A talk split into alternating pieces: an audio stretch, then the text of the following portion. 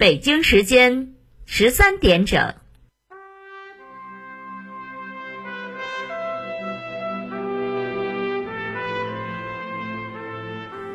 历史与诉说，情理与真相。欢迎收听广播剧场。《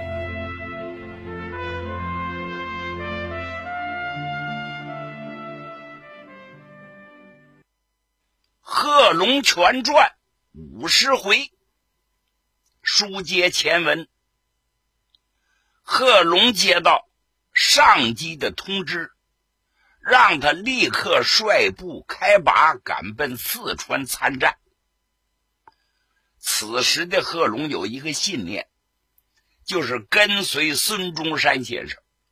孙先生指到哪里就打到哪里，毫不犹豫！因此，贺龙下令是整队出发。在出发之前。贺龙忙里抽闲，看了姐姐贺英、二姐、三姐，又看了自己的两个妹妹，一一惜别呀。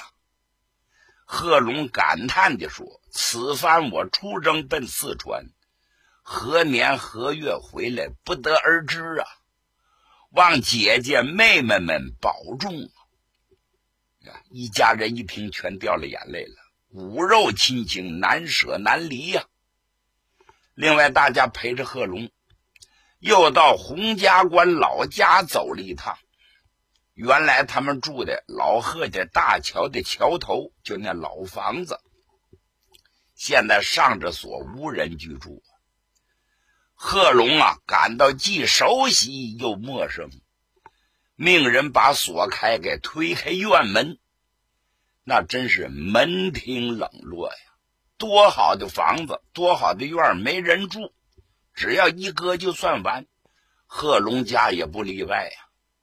贺龙首先推开父母居住过的房间，往屋看了看，床还在，桌椅板凳还在，不过上头落的是厚厚的尘土，屋檐下、窗户框上全都是蜘蛛网，心里头一酸。贺龙就跪在地上，心里默默的祈祷：父亲、母亲，儿不孝啊！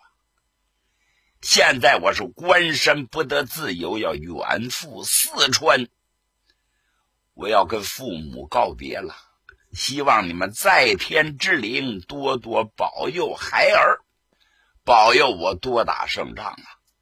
他叨咕了老半天，站起身来，在姐姐们的陪同下，又在坟前祭拜了父亲，祭拜了弟弟，而后挥泪上马，跟全家人告别。大队人马出发，是赶奔四川。路上无话。那么贺龙接到上级的命令，他的主攻目标第一站就是彭水。这彭水地处武陵山和娄山山脉的结合部，乌江穿行境内，这里是湘、鄂、黔和川东南地区商旅往来的必经之地。彭水的玉山是有名的井盐产地，玉山的盐业开发促进了彭水经济的繁荣。早年的时候，贺龙赶着马帮，曾经多次来过此地。彭水现在为北军一个团在此占领，团长姓周，叫周约祥。这老周啊，也是个十足的大烟鬼呀。北军把他派到这儿驻守，他是兵不满百，枪支弹药还算一般般吧。此人生来的胆子最小，四五个太太，专门贪图功名利禄，从来没打过仗。他得着报告，听说贺龙率着一个独立团直扑彭水，他早就听说过贺龙的大名了，知道那是当今最年轻的一员虎将，指哪打哪，屡立战功。他可睡不着觉了。咋办？咋办？咋办？想打没那个胆量，想退怕受上级的处分，简直跟热锅上的蚂蚁一样啊！贺龙的大兵就屯在彭水城下，怎么样个打法？贺龙视察了阵地，心里做的有数，召集了军事会议。方汉儒提出来了：“团长啊，您还记得咱们回桑植县的事儿吗？有的有利使利，无利使智。我已经了解清楚了。这个姓周的团长是个窝囊标快费呀，他占据了有利地形，如果我们硬打，必定有所伤亡。我看先以和谈为主。”给他留条出路。如果他愿意合作，咱就把他收编；倘若他冥顽不化，咱再打也不迟。这叫先礼后兵。嗯，说的对。那么就烦劳大驾走一趟，如何呀？方汉如说：“这事儿您就交给我，您就听好吧。”第二天一大早，方汉如是饱餐战饭。带了两名护兵，驾船赶奔彭水。有人到里边给北军的周团长周约祥一送信儿。周约祥听什么？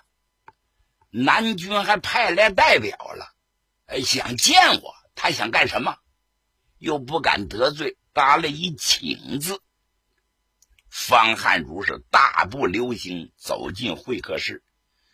见着周约祥一抱拳，团长一向可好，在下方汉儒代表独立团的贺团长向您致意。说着把礼物呈上。周约祥一看不像有敌意啊，那当然要问实话了。呃，请问特使方特使是吧？您见我有什么事情？方汉儒就把来意一一说明，软硬兼施啊！欢迎周约祥能够倒戈投降。这个周约祥一想啊，反正我也没有退路，如果一退，我就得受上级的处分，打我是准死无疑，干脆顺水推舟吧。因此，痛痛快快就答应了，愿意归顺贺团长指挥。你看这事儿，没有半小时就敲定了。他不光是这么说，他也是这么做的。他随着方汉如来见贺龙，贺龙也没想到事情进展的如此顺利啊！听说周约祥来了，赶紧列队迎接，待如上宾。简短解说，从这天开始，周约祥归顺了贺龙，贺龙把他进行了收编，成立了第五营，他作为营长。那么现在贺龙手下管着五个营啊，兵源十足，具有一定的战斗力啊，比一般的旅人数也不在少数。贺龙自然是高兴了，大军开进彭水。在这休整了几天，接到上级的命令，命令告诉他赶奔川东的重镇涪陵。涪陵这地方出榨菜，您看现在许多的超市都卖这涪陵的榨菜。当然了，涪陵出名也不仅如此，它是长江和乌江两条大江的汇合处，是乌江下游。物资的集散地，也是历来兵家必争之地呀。如果涪陵拿下来，前面就是重庆，把重庆要给拿下来，整个的川东就全解决问题了。这个硬仗都交给了贺龙的独立团呢。贺龙率本部人马从彭水上船，是顺流急下。半日之间就接近了涪陵城。这时候，派到涪陵打探江访虚实的团部参谋姓冷，叫冷开泰。冷开泰来见贺龙，贺龙就问他：“我命你赶奔涪陵打探军情，怎么样了？报告团长，我已经打听的清清楚楚了。现在守涪陵的敌军呢，就是两个营。贺龙一皱眉呀，涪陵是个大地方，这么重要的地方，怎么能派两个营呢？我怎么听说有两个团在此驻守呢？呃，不不不，实质上就是两个营，而且这两个营都是老弱残兵，武器配备也不尽人意，没有什么战斗力。团长只要率人一个冲锋，就能占领福陵城。其实这小子是满嘴胡说八道，他在欺骗贺龙。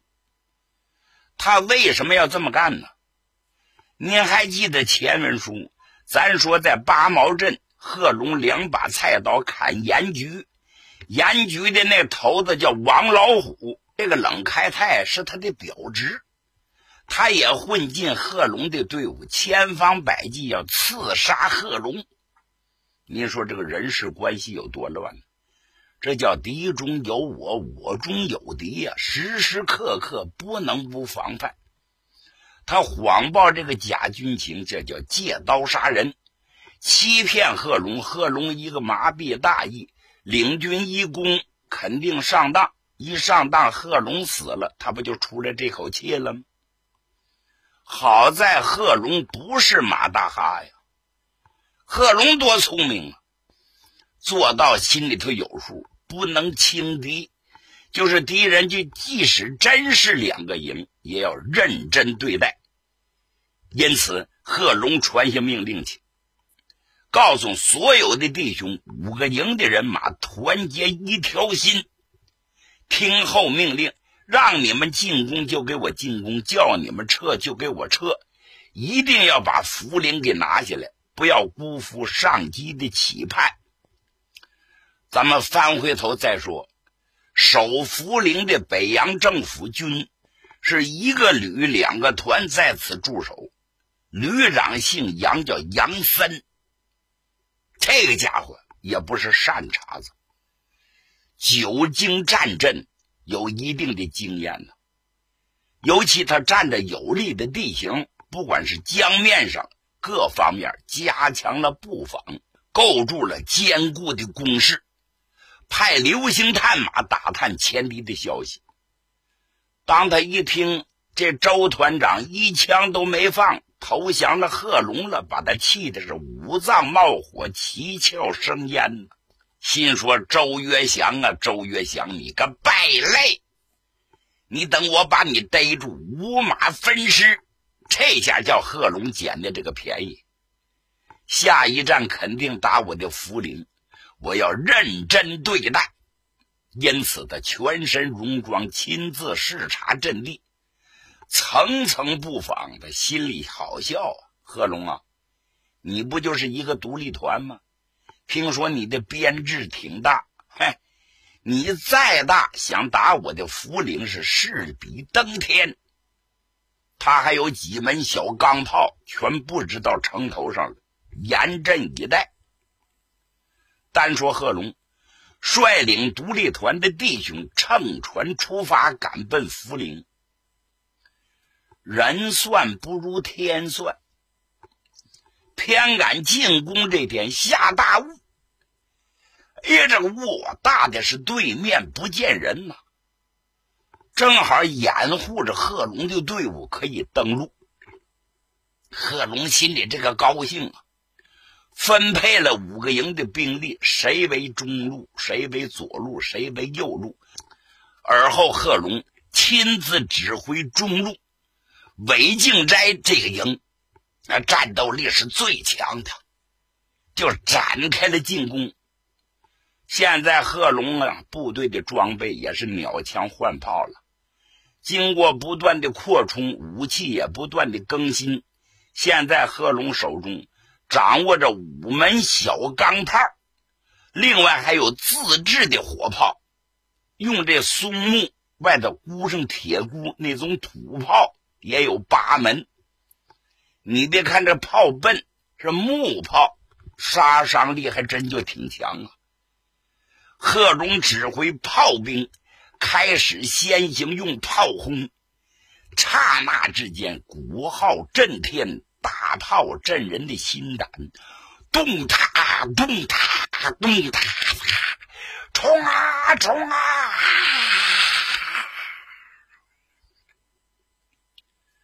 贺龙这一个冲锋，在一上午就占领了三个有利的地形，把涪陵城是整个给包围了。北军见势不好，是撒腿就跑。为啥？看不清楚，不知贺龙来了多少人，好像神兵天将是从天而来，因此心里没底了。往下一撤的时候，互相拥挤。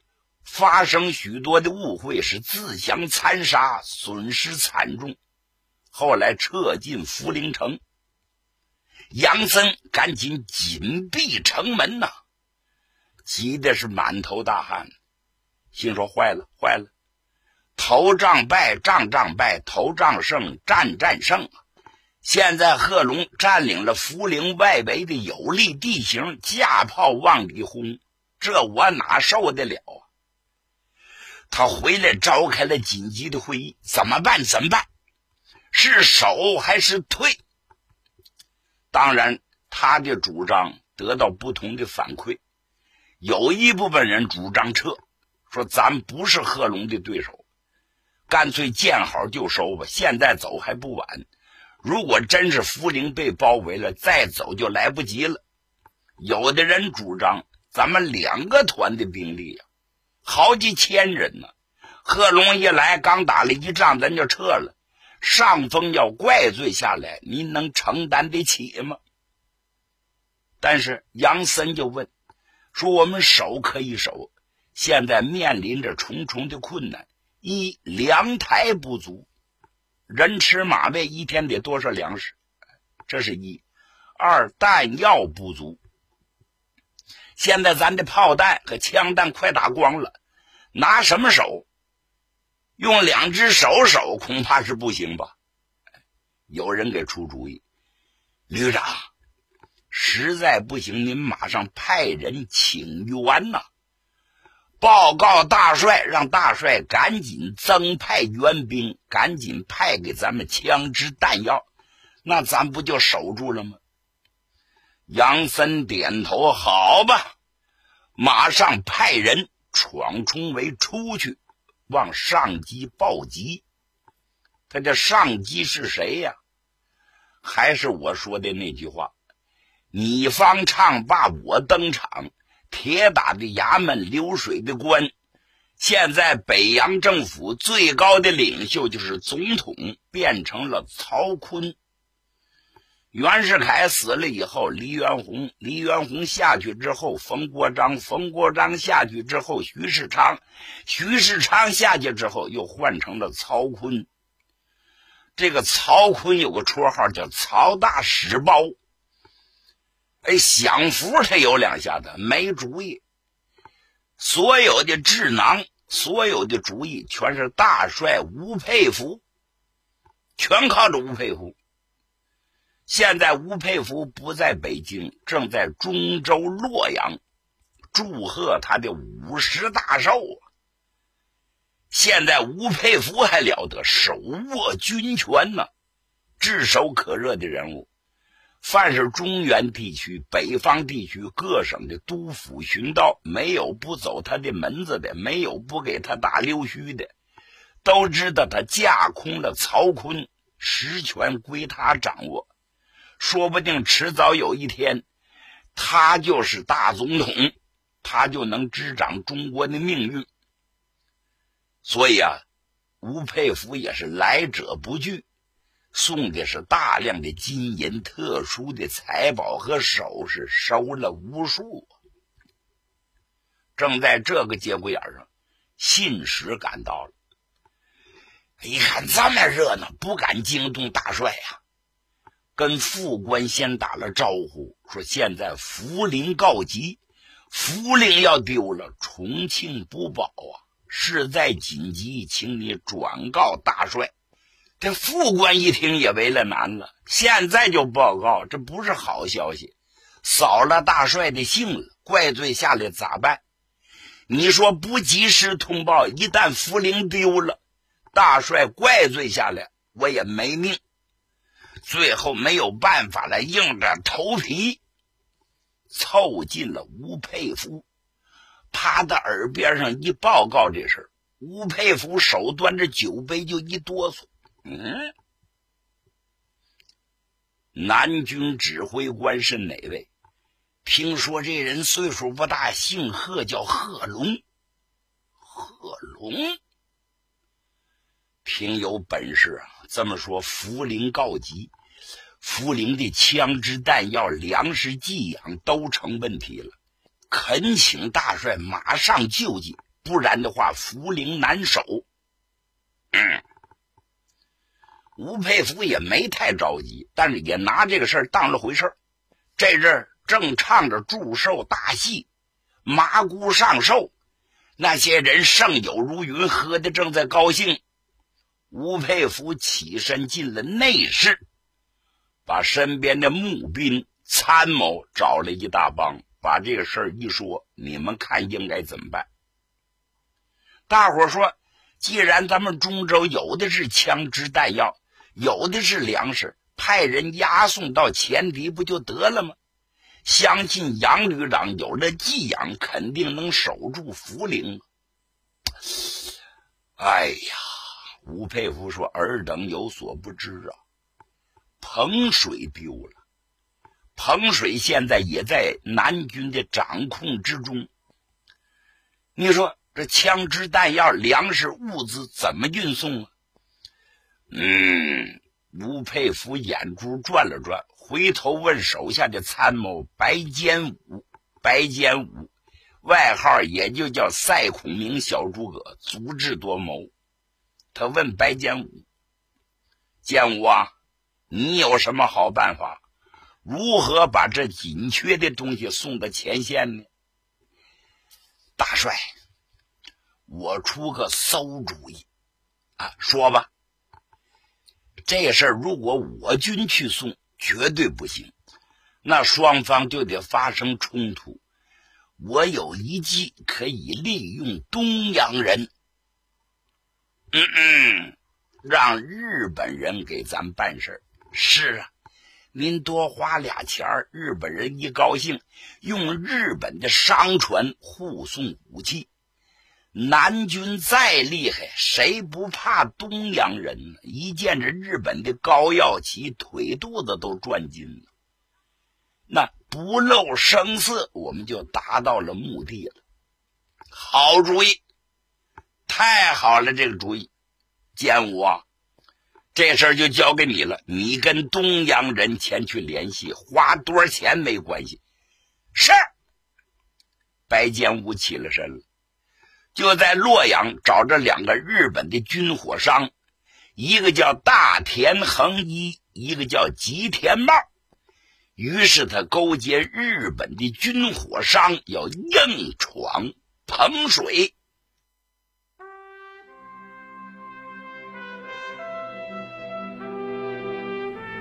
听众朋友，今天的广播剧场就为您播送到这里，欢迎您的收听。请您在明天的同一时间继续收听广播剧场。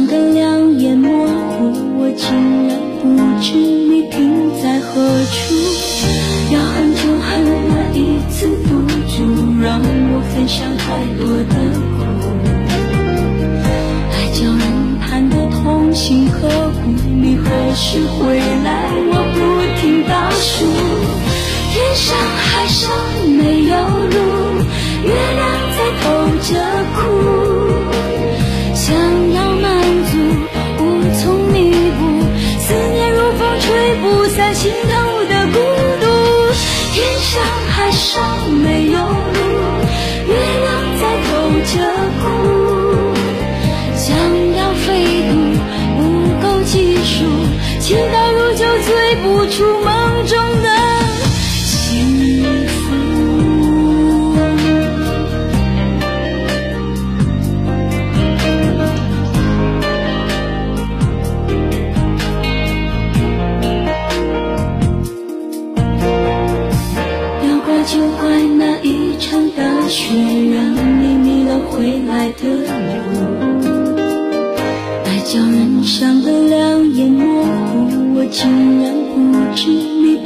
在何处。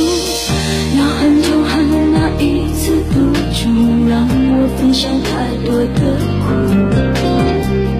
爱叫人盼的痛心刻骨，你何时回来？我不停倒数，天上海上没有路，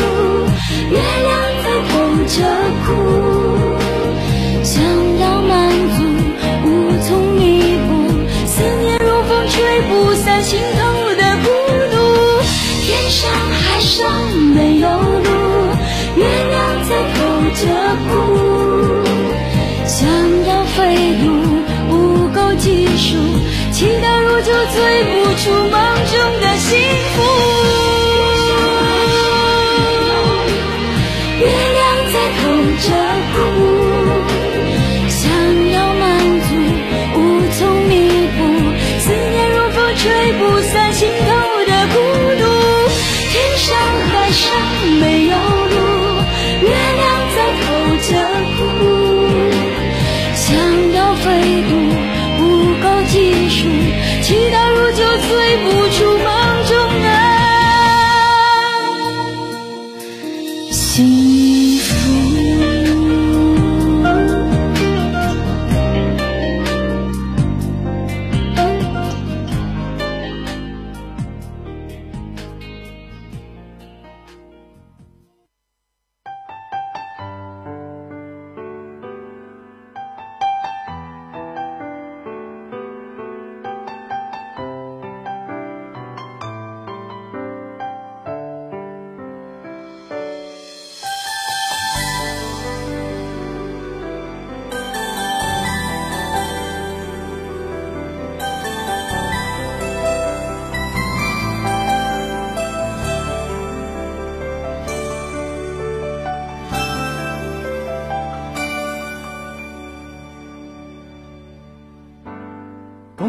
过最美的邂逅，